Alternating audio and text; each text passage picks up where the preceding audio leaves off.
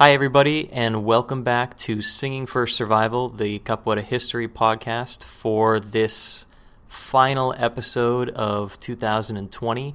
Um, I really, really appreciate everyone who's been listening this year. It's been uh, a lot of fun on my end to get this started. I've learned a whole lot about all the different people that we've covered um, so far, and we have plenty of subjects left uh, to go over in 2021. So, again, thank you and stay tuned for more that's coming. But the subject of today's episode is Manuel Pereira, better known as Besouro Maganga. Besouro is one of, if not the most famous figure in capoeira history, and for a lot of good reasons. Besouro was so legendary in his fighting prowess that it was said both that he could shapeshift to escape capture and that he was mystically immune to all physical harm. He lived in a time when capoeira was heavily persecuted and fought valiantly against that suppressive system to maintain his art and to protect his students. I've heard more capoeira songs referencing Besouro than any other capoeira figure. And if you've been in capoeira for any significant amount of time, you for sure have at least heard his name a few times. So, today, let's dig into the story of this legend, the music that relates to him, and what we can learn about the development of capoeira in Bahia between the time of when uh, slavery was abolished and when Mestre Bimba opened up his first academy. And with that, we begin the story of Besouro Maganga.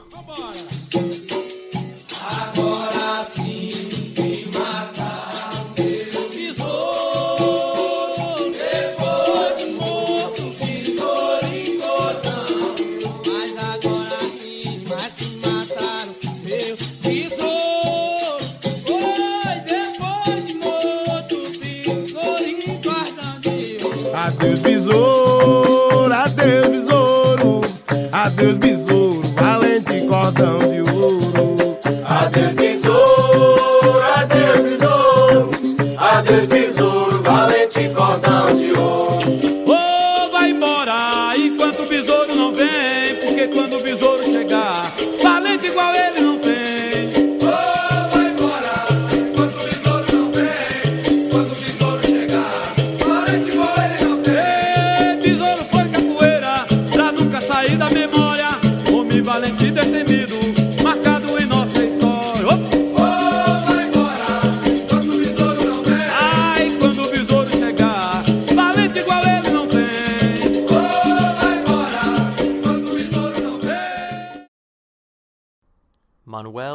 Manuel Henrique Pereira was born to João Matos Pereira and Maria Haifa sometime between 1895 and 1897. His birthplace was Santo Amaro in Bahia, which is located at the center of what we will call the Sugar Reconcavo. And I think it's important at this point, both to our story about Besouro and our general discussion of the development of capoeira, to take a second and talk about the Reconcavo, as it'll help set the stage as we go further. The Sugar Reconcavo is a very important region both to Brazil's development and to the history of capoeira. If we look at a map of Brazil, we can see a large bay that cuts into the state of Bahia. This bay, from which Bahia gets its name, is called the Bay of All Saints, and right at the mouth of this bay is Salvador, regarded by many as the birthplace of modern capoeira. The region surrounding this bay is known as the Reconcavo, and was the main center of the sugar plantation culture, owing mainly to the very fertile soil in the area and the ease of transport from city to city by boat due to the many rivers and tributaries that ran into that bay. The Reconcavo is unique due to the mix of both urban and rural cultures, which was brought on by trade and travel between the plantations and the capital city. Again, facilitated by all of the rivers that um, that made boat travel very easy. It's interesting, I think, that several very famous capoeira mestres of the early to mid 20th century came from this region, including Besouro, Cobrinha Verde, Valdemar, and Querido de Deus. In addition, songs of the bay and sea are incredibly common in popular capoeira music. These things, taken together with the fact that both Mestre Bimba and Mestre Pastinha had schools in Salvador, demonstrates the importance of this region to capoeira.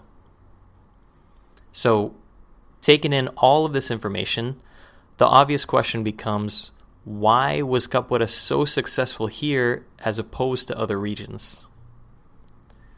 Now, it's possible, I think, that this urban rural connection played a role in the flourishing of capoeira here, as it offered a kind of refuge to capoeiristas who were persecuted in the cities. It's much easier to find, to control, to persecute capoeiristas in the urban setting than it is in in the more rural areas where things are more spread out. You have uh, less resources and all of that. Uh, areas like Rio de Janeiro and Recife did not have this kind of connection, so it allowed capoeira to be put down more effectively. Um, in addition, the ways that laws against capoeira were carried out uh, were were done very differently between places like Bahia and places like Recife and, and um, probably owing to the different cultures of the areas. Uh, it was much more strict in a place like Rio, which is why capoeira was nearly eliminated in that area.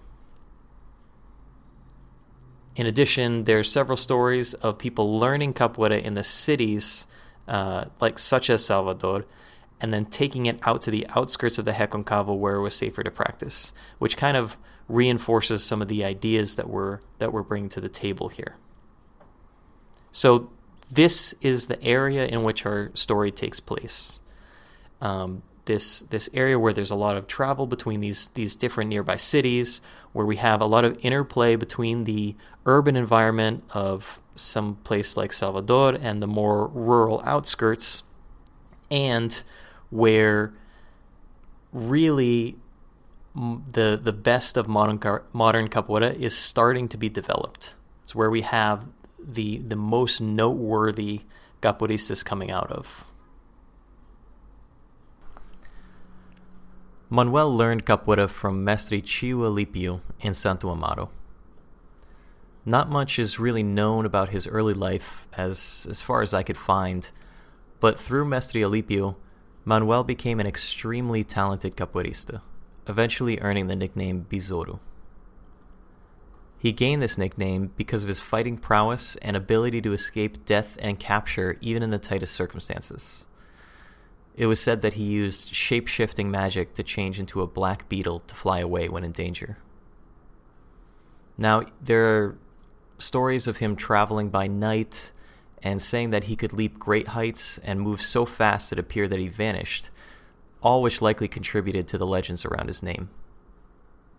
Now, there are several variations on this nickname uh, Besouro Preto, Besouro Caudal but the most well known was Besouro Maganga.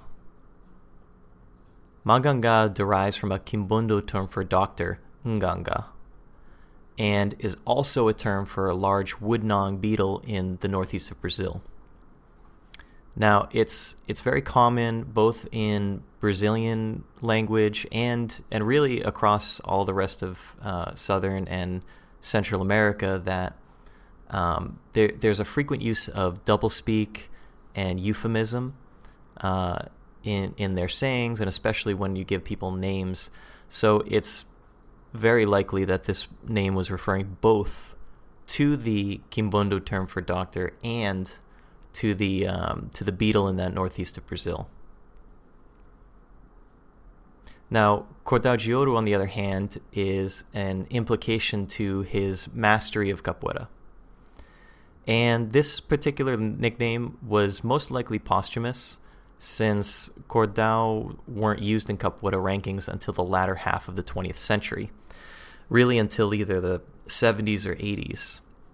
So it would it would make the most sense that that nickname originated in, say, the 70s or 80s when Cordao were more popularly used. In addition to his great fighting prowess, Besouro was said to have spiritual protections, referencing again back to the Manganga part of his name.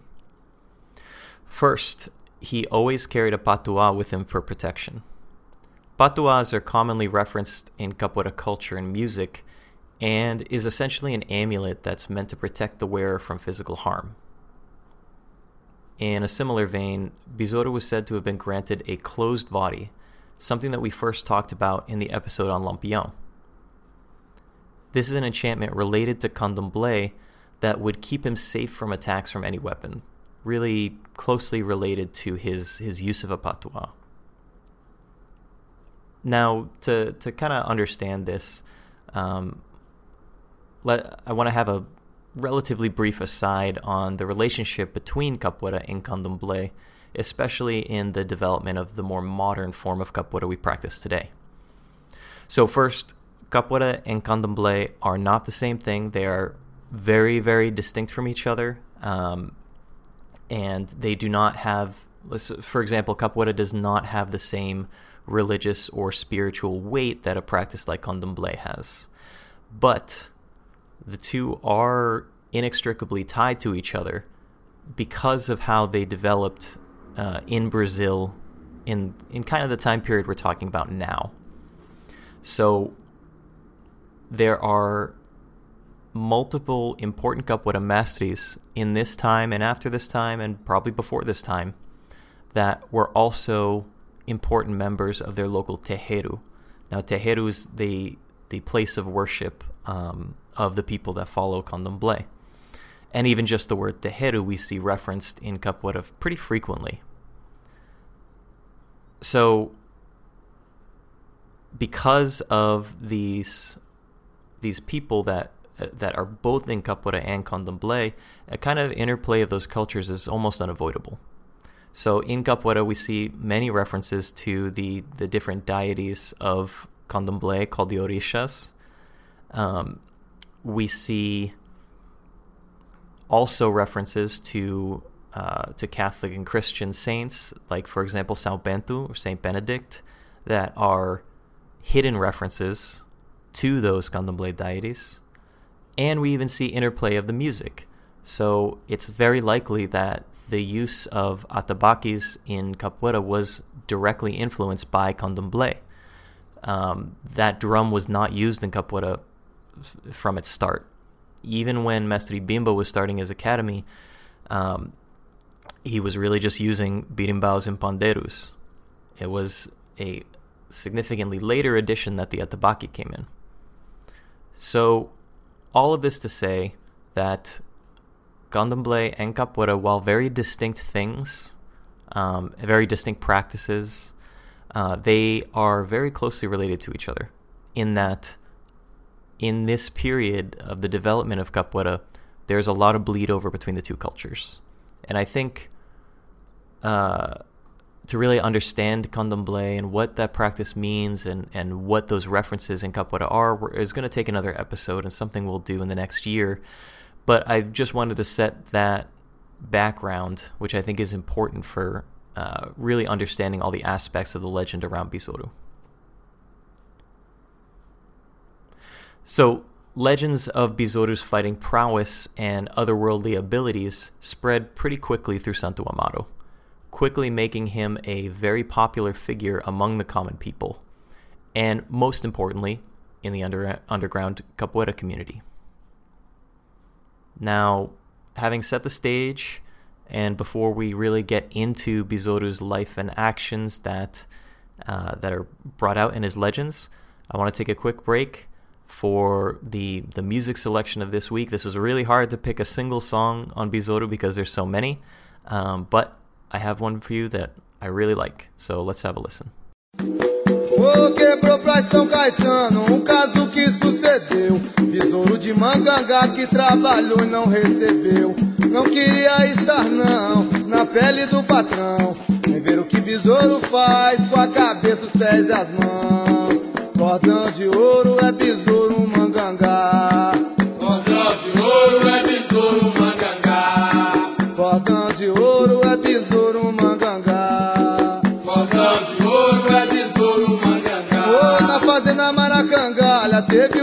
De azar. Teve a morte encomendada por um tal de Baltazar. Foi por uma desavença na usina que trabalhou.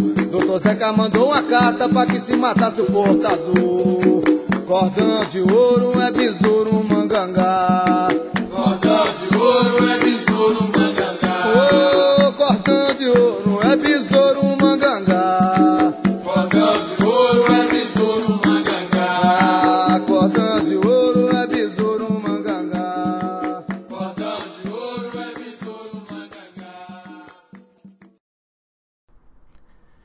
This song is written by Mestre Marquinho Coreba, part of Capoeira Gerais and one of the really great modern songwriters in Capoeira today.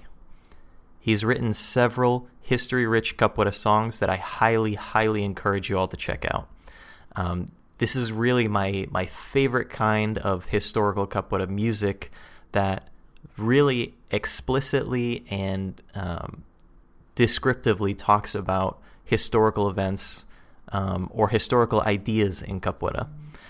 There's a lot of capoeira songs that, while they do talk about history, um, they talk about it in a kind of euphemistic way, uh, which is a very like Brazilian culture way to talk about it. Um, but it's nice to really get this this rich descriptive language about this historical figure and the the, the events surrounding his life. So the first verse refers to one very famous story about Besouro when he worked in a mill. Though slavery was abolished at this point and had been for multiple decades, the foreman there acted like he would have under slavery and often tried to trick the workers out of their pay. On one occasion, he did this to Besouro. So Besouro waited until that night, snuck into the foreman's bedroom, and beat him senseless until he got his pay. The second verse talks about the story of Besouro's death, uh, but let's not get too too far ahead of ourselves here, and get back to where we left off in the story of Besouro's life. To further set the stage and really understand Besouro's life and actions, we must remember the conditions in Bahia at this time. Slavery had only recently been abolished in 1888, and capoeira was now explicitly illegal. In fact, Besouro lived during the era of police chief Pedro de Azevedo Gordilho, who controlled Salvador police between 1920 and 1926, and heavily, heavily persecuted capoeira. He was known to order cavalry squadron attacks on capoeira rodas wherever found, and this is likely where we get the the stories of uh, of the police dragging capoeiristas by horse from the roda to the police station. Now, this naturally caused a lot of antagonism between the capoeiristas and the police, and Besouro was no exception. In fact, Besouro's encounters with the police are a huge part of his legend, as he went to great lengths to humiliate them. He was known to attack police who arrested his friends, defeat entire patrols, and to steal police weapons to return later to the police station. In one story, Besouro took a soldier hostage and forced him to drink cachaça until he was sick. The soldier went back to his barracks, told where Besouro was, and ten soldiers went to get him, dead or alive. Besouro went outside and shouted that he would not give himself up, so they fired on him and he fell. When they went to confirm he was dead, he got up, kicked himself free, and made his escape. In another story, Besouro was arrested after fighting off three officers that had stolen a beaten bow from him. Interestingly, we can actually find the police record of both this arrest and the short jail stay that he served after it, uh, which is dated September 8th, 1918.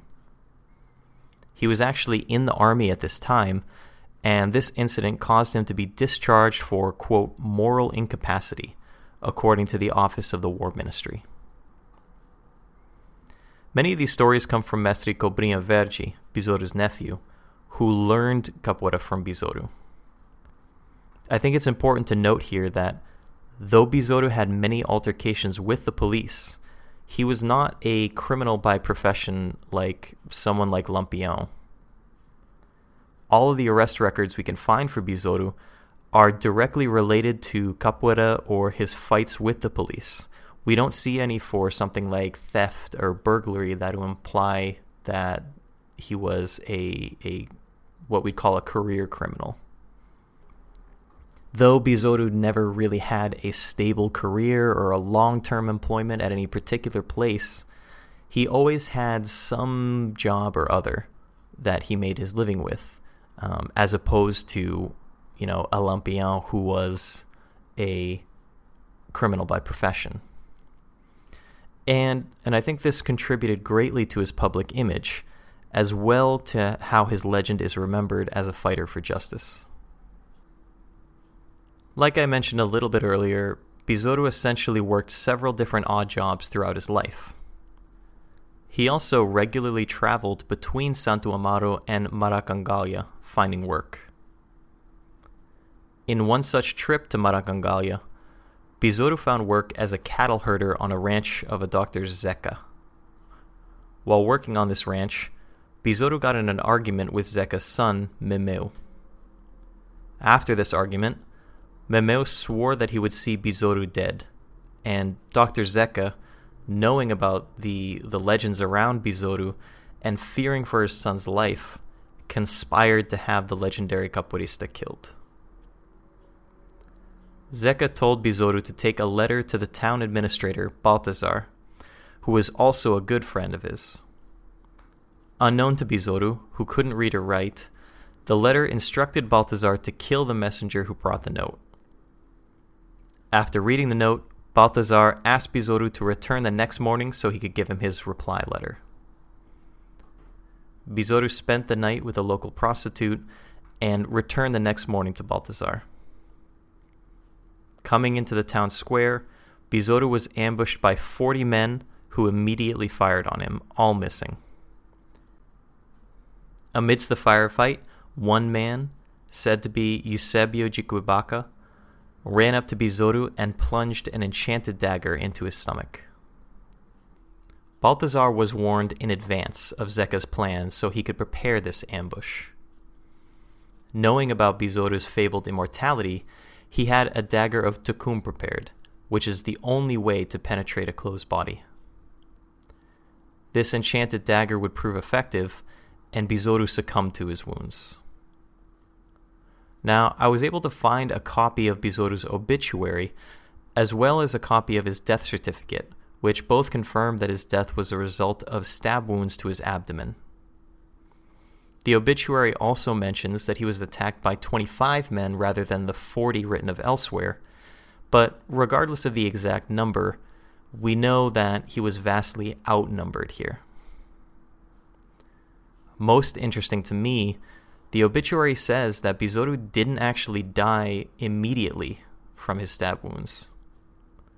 He actually survived for at least two days before eventually passing, and that his transport to a hospital was delayed, which contributed to his death.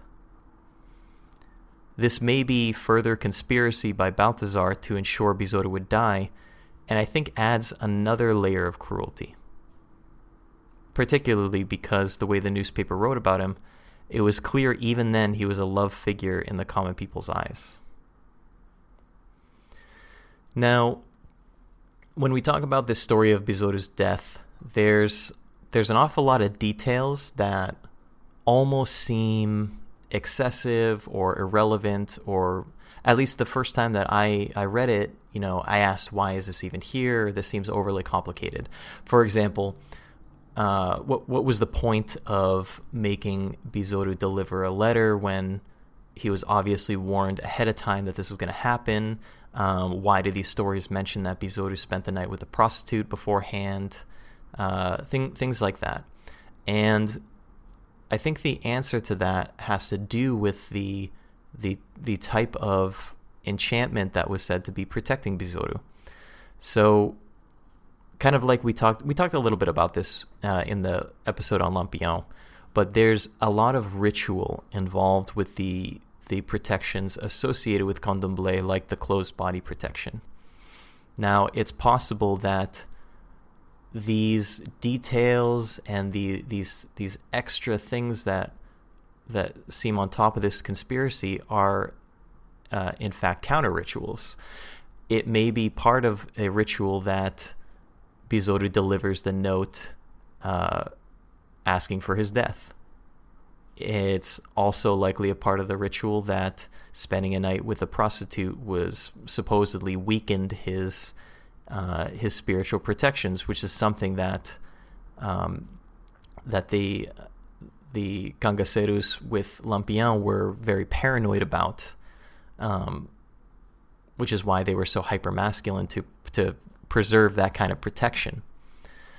So I, I think that's important to remember when we look back at this story that these details, though they may seem irrelevant, are not necessarily irrelevant uh, when it comes to these kinds of spiritual protection. So, even though he died before he was 30 years old, Besouro still left behind a few disciples that we know of, such as Mestre Siri de Mangue, Mestre Olivio Bispo dos Santos, and most important to this story, Mestre Cobrinha Verde, his nephew. Most of the stories I listed previously come directly from either interviews with or writings from Cobrinha Verde. And I just wanted to share a few more things that Cobrinha had to say regarding his mestre. Quote, Besouro, my mestre, began to teach me capoeira when I was just four years old. Besouro's father was named João, nicknamed João Grosso, and his mother was Maria Haifa. Maria Haifa was my aunt, so Besouro was my cousin, and was raised as my brother. My mother raised him. In those days, Besouro taught his students hidden from the police because the police heavily persecuted capoeiristas. When the police showed up to attack, he would tell his students to flee and deal with the police alone. I was brought up in that environment. My true mestre was Besouro, but I learned from many mestres in Santo Amaro. End quote. And one more quote, It was Besouro himself, my mestre, who gave me my nickname Cobrinha Verde, because I was very quick. I was so fast that one day he put me in a room and threw knives at me to see if I could defend myself. I caught the knives twice. When Besouro had a student when Besouro had a student and he saw the student was ready, he would lock himself in a room with that student, taking one dagger and giving the other to the student, and say, Let's have a knife fight with a towel tied around our belts so that we can't get away from each other. End quote. I really like these stories in particular because we see Besouro in the context of a teacher and a mestre. Most of the popular stories and legends are of his fighting prowess, so it's nice to see this other side. If we if we really only pay attention to the stories of of Besouro's heroic deeds, it's it's easy to almost see him as a a a fighter on his own with like his own vendetta against the police and his idea of justice. But these stories reinforce that he was also a teacher and was even then a very, very important figure in the, the underground capoeira community. I think it's it's important to to get a good picture of this side of him, to get the, the full idea of who Besouro was when he was alive. So this brings us to the end of our story on the life and death of Besouro Maganga. And I think going over this story really makes it clear why Besouro continues to be such an important character in capoeira culture and music through today. Like many of the uh, the historical legends before him, like Zumbi, like Lampião, he's he's seen as a, a warrior against the unjust system. In this case, it's particularly the unjust system that is persecuting capoeira explicitly in this time period. In addition, he he did this fighting with his legendary capoeira abilities, Now, when we talk back about people like Zumbi, Zumbi was also a great warrior, someone who fought really valiantly against the oppressive force of both the Portuguese and the Dutch, but was not really explicitly a capoeirista. It's most likely that he was using fighting techniques that are, are more uh, closely tied to to African fighting techniques. But Besouro was explicitly a capoeirista and was persecuted specifically for being a capoeirista, which I think makes his story hit much closer home with people today. Not only that, but Besouro also died very young and died specifically because of how much of a threat he was to that that unjust system of oppression.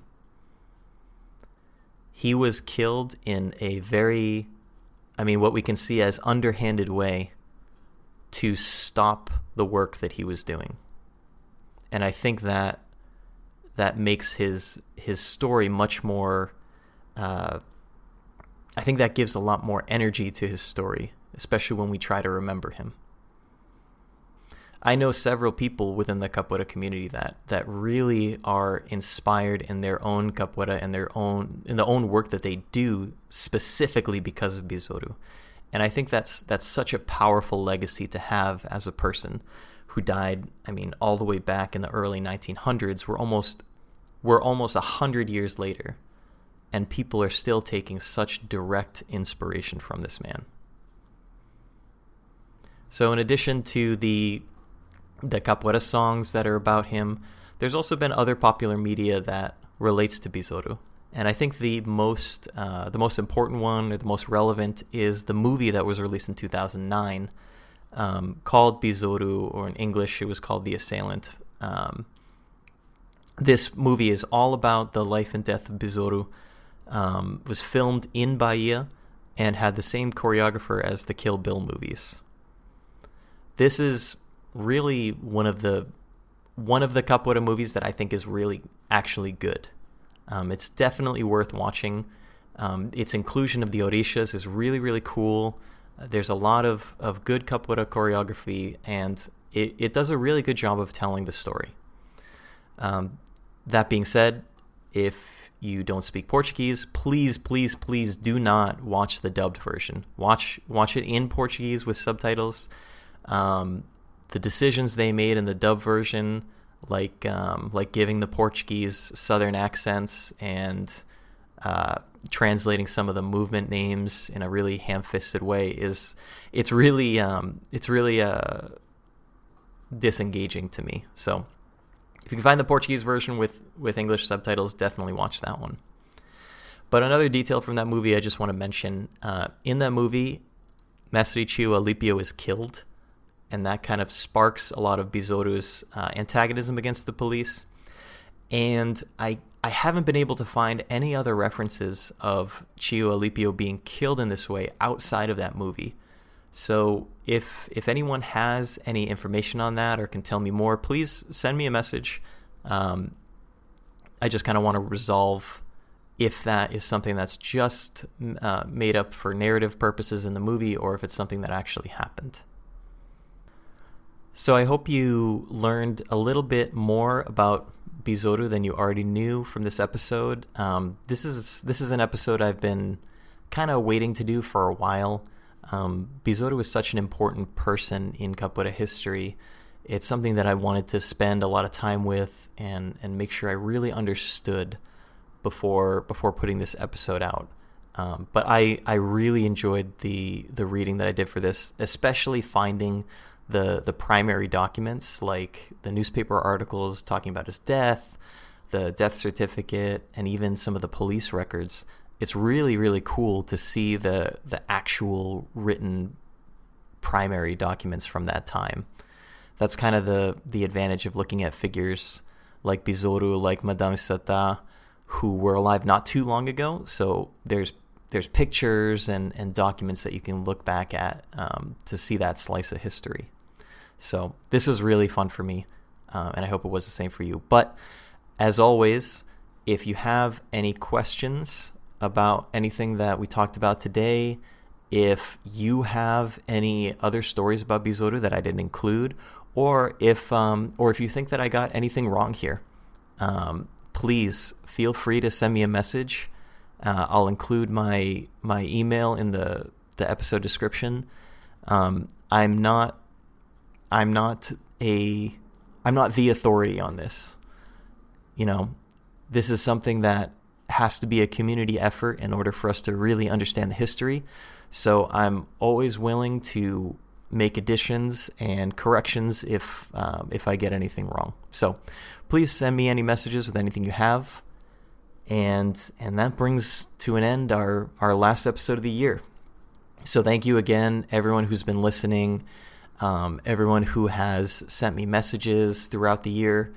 It's been a really incredible time going through this uh, this series already so far. Um, I've gotten a lot of good responses, and it's been it's been really cool just to get questions from people and comments like all over the world, and that has led me to learn a whole lot more and to to ask more questions that I hadn't even thought of asking up until this point. So so really really thank you everyone. I have a lot planned for for 2021. There's a lot more um, people I want to talk about. There's more just subjects I want to talk about. Um, so please stay tuned. Uh, share the podcast with your friends and your training partners so we can uh, learn as much as possible. So, thank you again. Uh, I hope you've all had a great holiday season. Have a great Happy New Year. Uh, and this is Desconfiado signing out on 2020.